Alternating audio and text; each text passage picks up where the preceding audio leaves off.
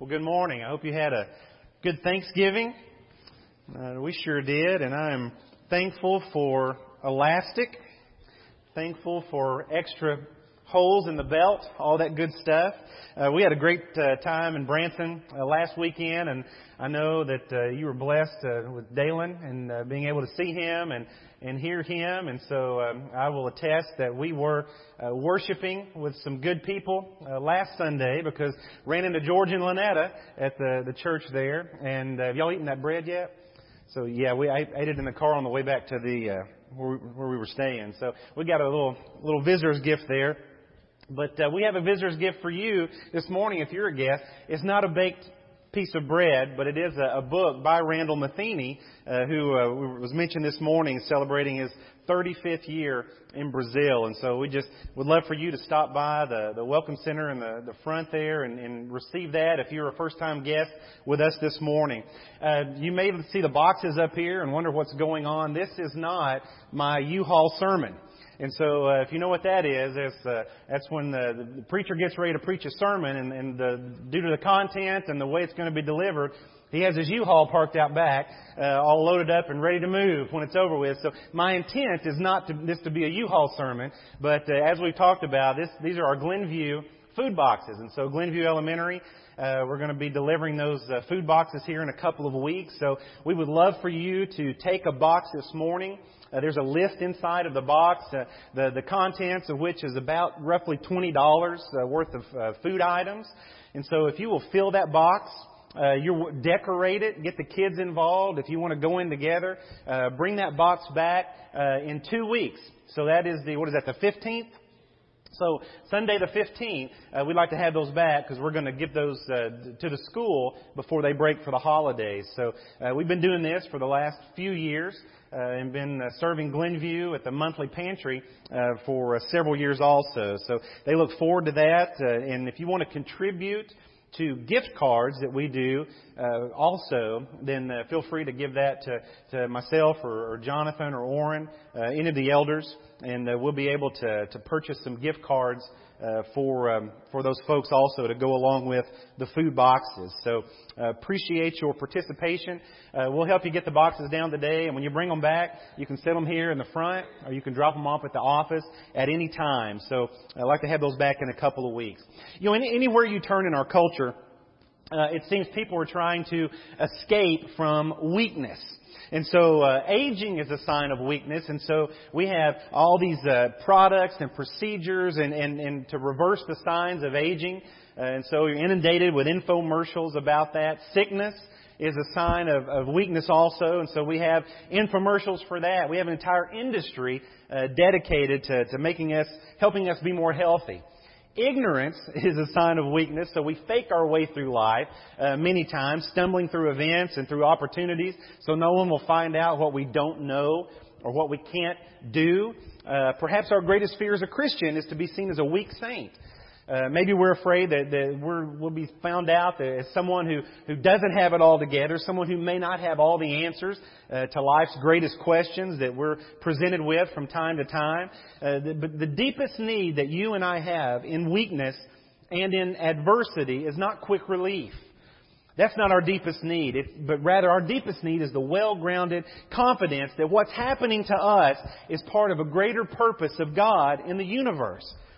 And what is that greater purpose? That's the glorification of the grace and the power of His Son, Jesus Christ. And so the grace and the power that, that bore Him to the cross, that kept Him there until that work of love was done, it's God's design to make us a showcase for Jesus' power and for His glory. It started at the beginning. Be fruitful, multiply, fill the earth with my image. That's God's intent for us. But that's not necessarily what the world demands of us, right? Getting rid of all of our weaknesses. That, that's what the world wants.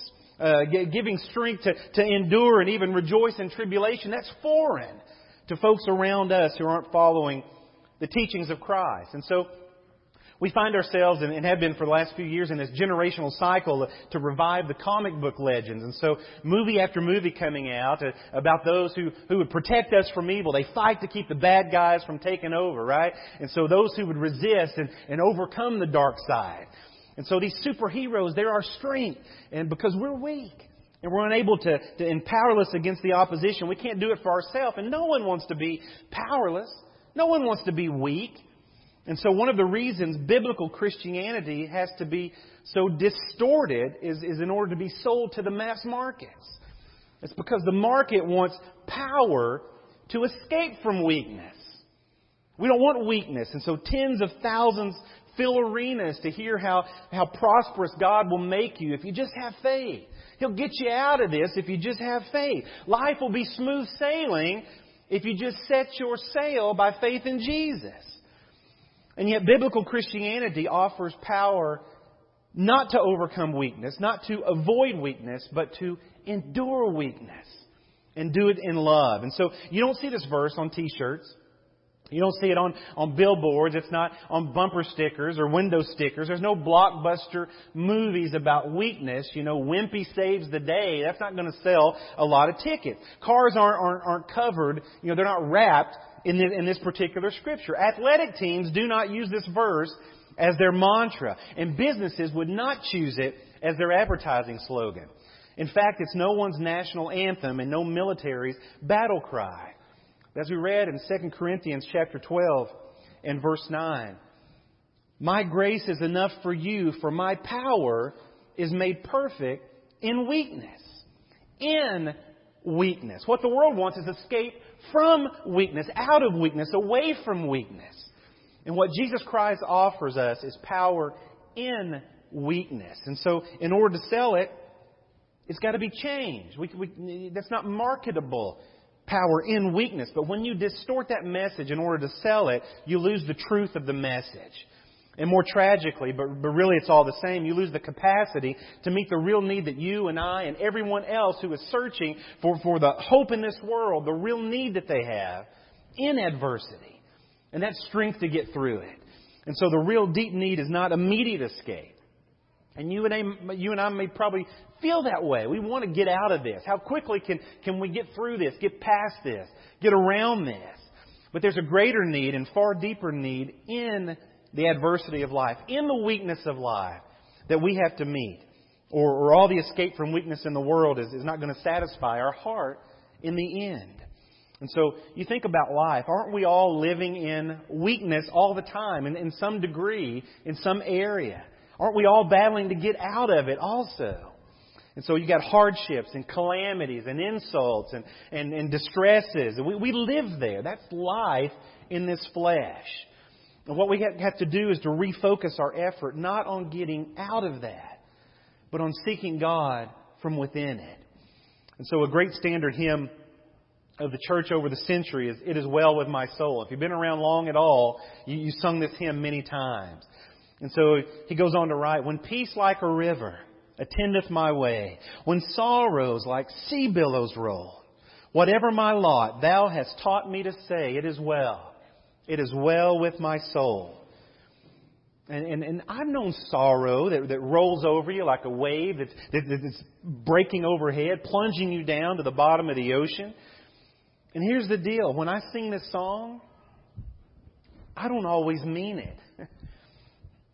You ever sing a song in church that you really don't mean? You really don't feel?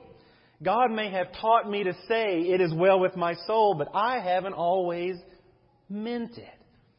I certainly haven't always felt it. But God is still God, and joy is still joy. But I'm still in the seaweed on the beach, and it stinks. You ever felt that way? And I think Horatio Spafford, who, who wrote this song, I think he would tell us today that he didn't always feel this way. After all, he wrote this song after his three daughters died in an ocean liner that sank to the bottom of the Atlantic Ocean. But he said to me, My grace is enough for you. What's he talking about here? He goes on. For my power is made perfect in weakness. So then I will boast most gladly about my weaknesses so that the power of Christ may reside in me. What's he talking about here? Therefore I am content with weaknesses, with insults, with troubles, with persecutions and difficulties for the sake of Christ. What is this? How, eh, can we define the weaknesses here? The, the, the ones that the Christ is, is magnified in and, and that you can boast in and that you can be content with. For whenever I am weak, then I am strong. So, so what insults? What is that? Has anyone ever used their words to show that something you believe, something you've done, something that, that, that you felt, some part of, of your lifestyle, have they ever used their words to, to, to make fun of you? Have you ever been made fun of for what you believe and how you live when it's according to Christ? Have you been ridiculed for not participating in something because it wasn't what a Christian should do? It wasn't where a Christian should be? You ever made a choice to, to, to say no to an invitation because of your commitment to Christ? Maybe you've been made to feel dumb because of that. That's an insult. And when that happens, do you feel like you, you want to come back? you want to come back at them, right? Now, I got something to say about that. I want the last word because if you keep your mouth shut, then you feel and you look weak. And then he, he says hardships here. This is being, hardships is being forced into a place or a position against your will because of your faith. It's a circumstance that's been brought upon you that you don't want. And so you'd get rid of it if you could and you feel trapped because of it. You didn't plan it. You don't want it. You wish it wasn't this way. And if you had superhero power, you'd get rid of it. And you get rid of them. But you can't.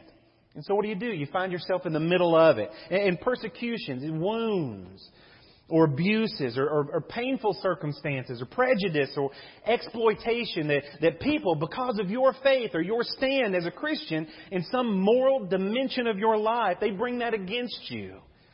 And so you feel like you don't get a fair deal. But you're not being treated fairly at work, or maybe not fairly at school, or even within your family.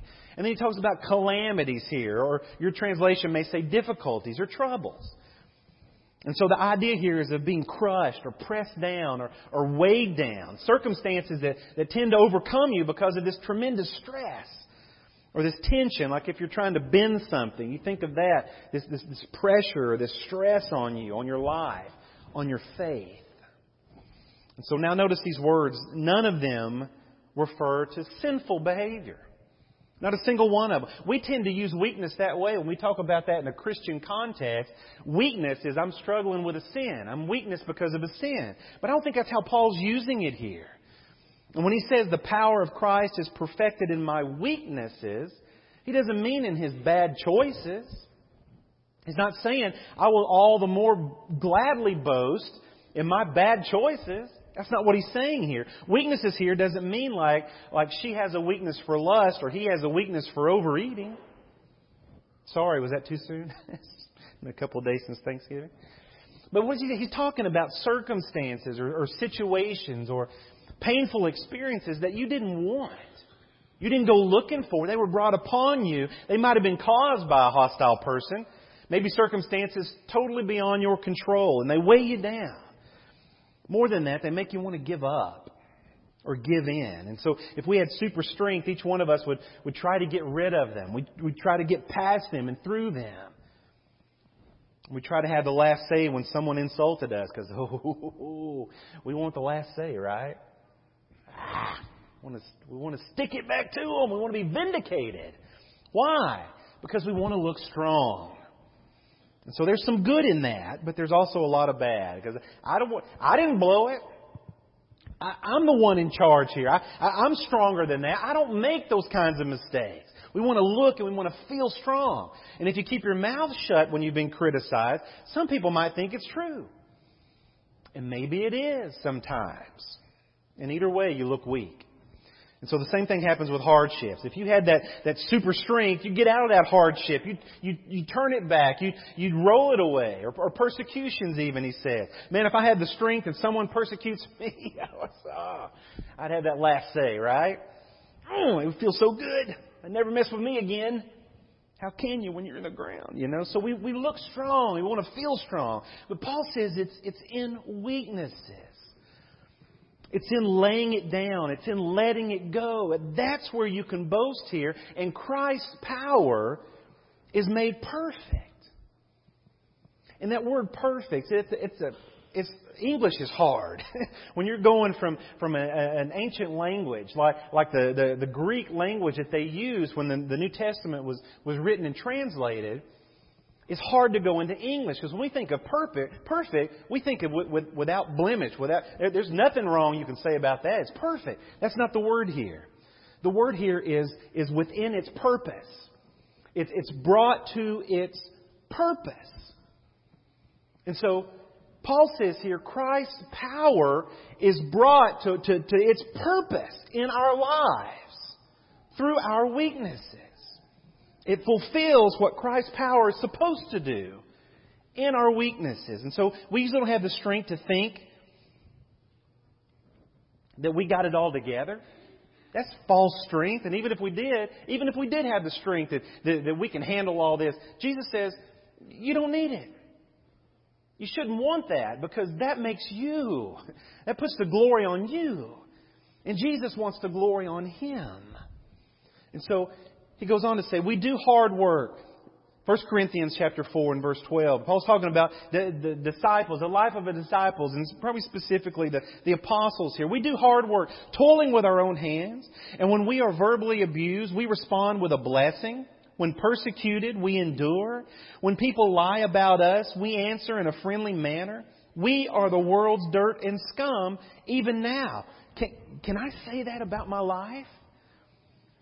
When I'm verbally abused, I respond with a blessing. Well, I'm going to have to redefine blessing. when we're persecuted, I endure it. When, when someone lies about me, I answer in a friendly manner. Is that me? Is that you? Is that us? Because that's Christ. Paul says that this kind of lifestyle, this, this kind of response to abuse, it looks weak. It looks inept, at least to those who thrive on pride. It looks inept to those who, who thrive on having the last word, getting a leg up on everybody else, which most people around us do. But weaknesses, as Paul's speaking of, they're experiences and situations and, and circumstances and wounds that are hard to bear. And even some which you can't remove. And sometimes when you can remove them, Jesus says, don't. He says, don't. Don't look to get out of this.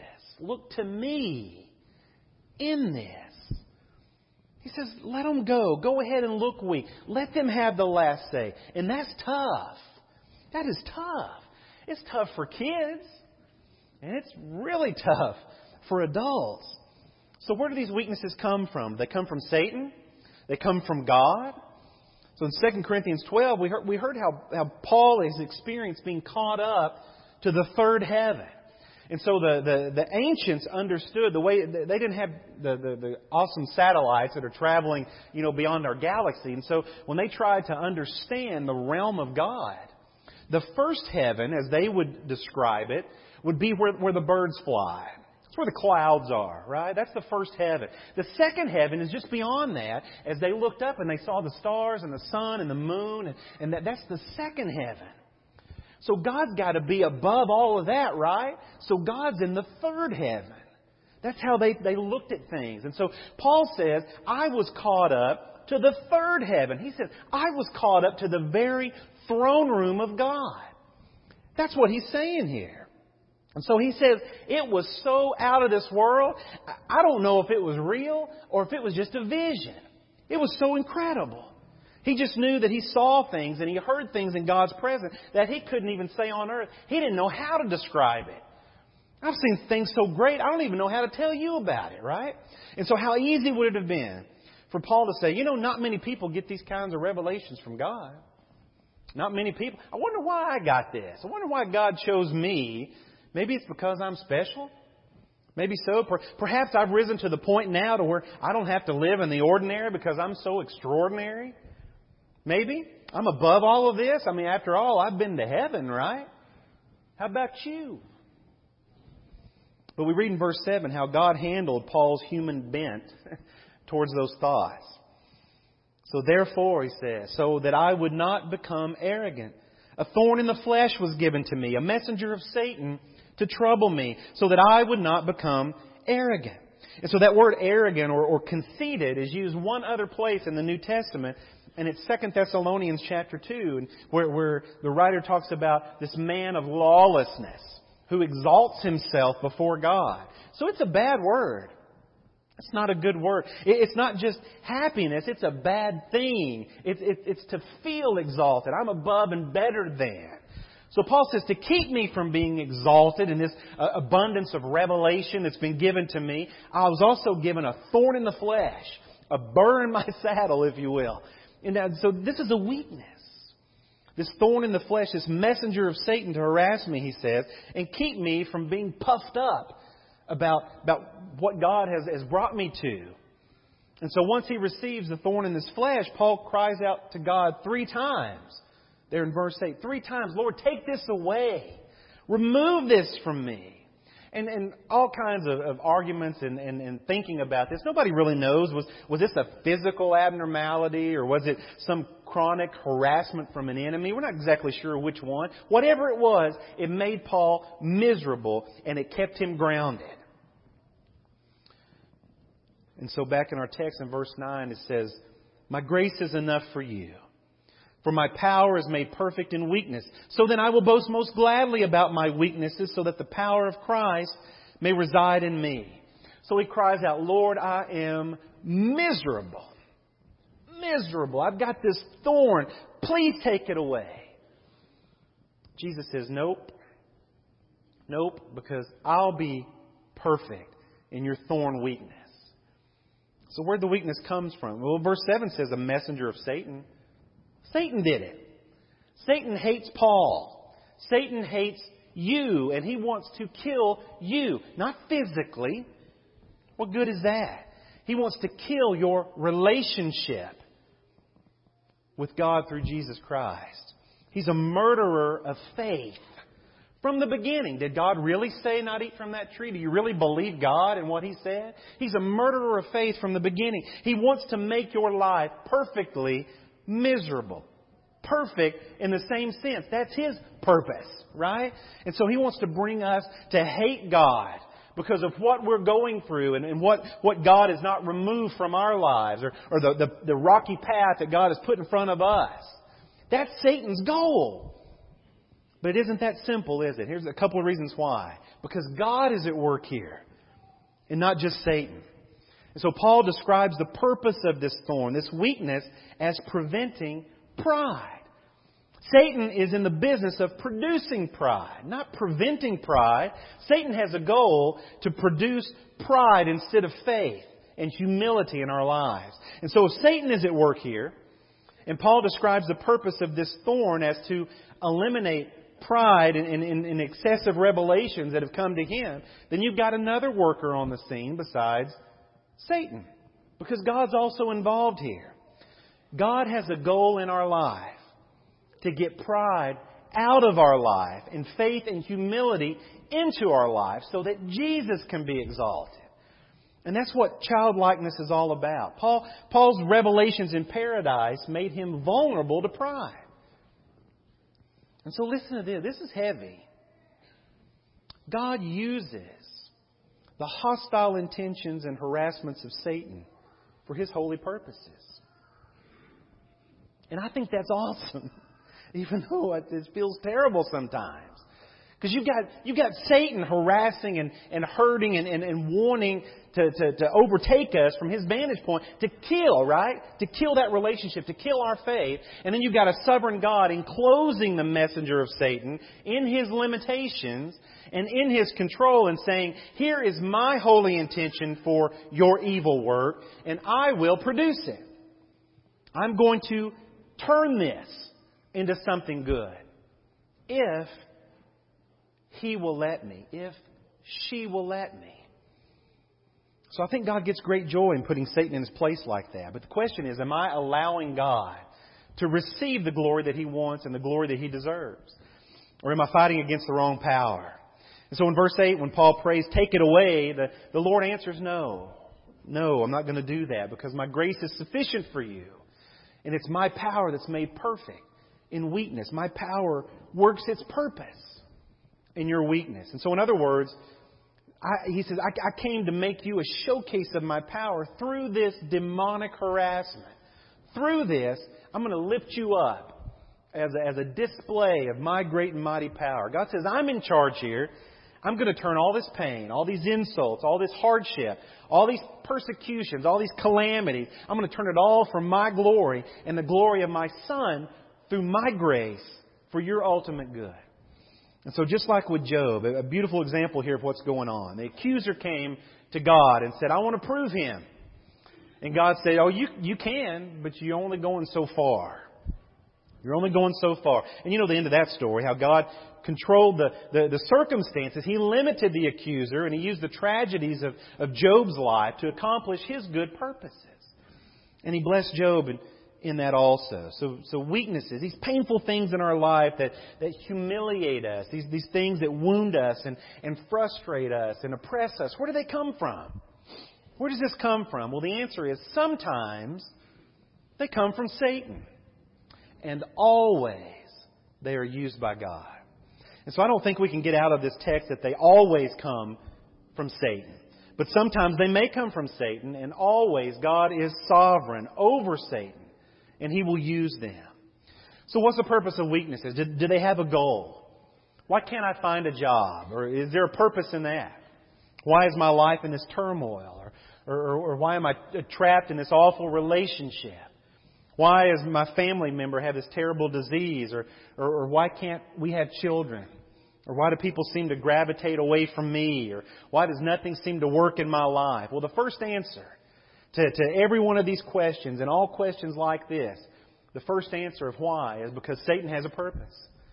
Satan has a purpose. Namely, he wants to destroy our relationship with God either by making you proud in what you have done or what you have overcome, or despairing because you can't. And that's Satan's agenda. And if you cannot do anything, Satan's got a purpose for that. It's called despair. And if you can do all things, if you just are overpowering and just winning on every course, Satan's got a purpose for that. It's called pride.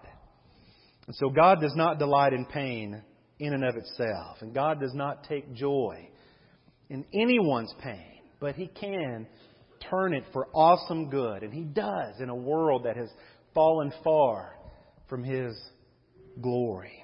And it's a human struggle to, to accept that our God regards humility as more important than comfort. That's hard to grasp. That God regards humility as more important than freedom from pain. That, that our God has different priorities than the world does. So Paul is caught up into heaven and he sees the glory of God and he has this, this great mountaintop experience and then God pulls him down with anguish of this thorn in his life, this thorn in his flesh. So how can I think that my position, my spirituality, my dedication to God, or my, my Christian pedigree, my own delusions of spiritual grandeur, how can I think that they'll lift me above the normal course of life where people suffer? Why do I think I'm any better than anyone else? It didn't work that way with Paul. Not at all. In fact, they went together. The greatest revelation in heaven went smack together with the thorn in the flesh that made him miserable. Because God wanted him humbled more than he wanted him comfortable. And it's through this thorn, the, the, the, the glory and the, the, the grace and the power of God's Son shone brightly. He says, My grace is sufficient for you. My power is what's made perfect in weakness. So God's design is to make us a showcase of Jesus' power. And He wants to, to glorify Jesus in our life. So it isn't wrong to ask why. It's not. But our thoughts and our yearning and our heart's desire has got to, to move past the why and ask God, God, what now? What now? God, in my life, in, in, in these circumstances, in my blessing or in my insult, in my hardship, in my persecution, in my trial, how can you be glorified? How will you be glorified? What would you have me do now? And don't say it shouldn't be this way for me if it's that way for somebody else. We can't write the script for God. And so we can't say faith brought victory to the army over there, so it's going to be bring victory to my army. God is God. And so faith might give you strength to endure defeat. And faith might open the prison doors for Peter. And that same faith may stand by while James loses his head. So we can't say that faith will always triumph over the weakness. It will be in the weakness that the triumph comes more often. So the ultimate purpose is that God might build into us the kind of power that, that took Jesus to the cross, that put him on a cross, that kept him there until the work of God, the work of love was done. And so Paul says, we preach Christ crucified, which is a stumbling block to the Jews and foolishness to everyone else, but to those who are called, to those who see the truth, it's the power of God. And so here's the weakest of all situations the, the hanging on this cross now, spit upon, beaten, mocked, betrayed, weakness personified in the person of Jesus Christ. And God says, power. That is power. And so the power that can get you onto a cross and can keep you there until the work of love is done in your life. That's the kind of power that God wants to build into your life more than anything else. This morning, Monday morning, Thursday morning. And by faith, we need to say, that is enough. That is enough, God. It is sufficient. That's hard to do. It's hard to do because Satan works in those thoughts in our heads, those thoughts that, that, that pull us away from God's glory and start putting the focus on us and the me, oh my. And we lose sight of how God can work through the, the hardest, darkest parts of our lives. That's what sin does. It takes over those thoughts. And this morning, God calls you back. Back to His glory. Back to a clearer vision of the purpose He has for you. It's not to walk on smooth ground, but it's to walk side by side, hand in hand with Jesus, who walked all the way to the cross. But He will be there with you each step of the way. Because it's at that cross that God's greatest power was revealed. And Jesus will reveal that same power in us if we will come to Him, confess Him as God's one and only Son, our Lord and Savior, put our faith in Him, be baptized into Christ for the forgiveness of our sins, and then strive each day to be faithful. We come together this morning to remind each other of why. Why Monday doesn't have to be a manic Monday. It's because God is on His throne. Christ is at His right hand. And salvation is for those who would put their faith in Him. So this morning, if we can pray for you for strength, for comfort, if we can rejoice with you in your decision to put on Christ in baptism and become a child of God and receive His gift of His Holy Spirit and the promise of eternal life with Him, we are gathered this morning to do just that. And we're going to stand and sing a song to encourage you to make your decision today. Will you tell God, God, you are enough this morning as we stand and sing this good song?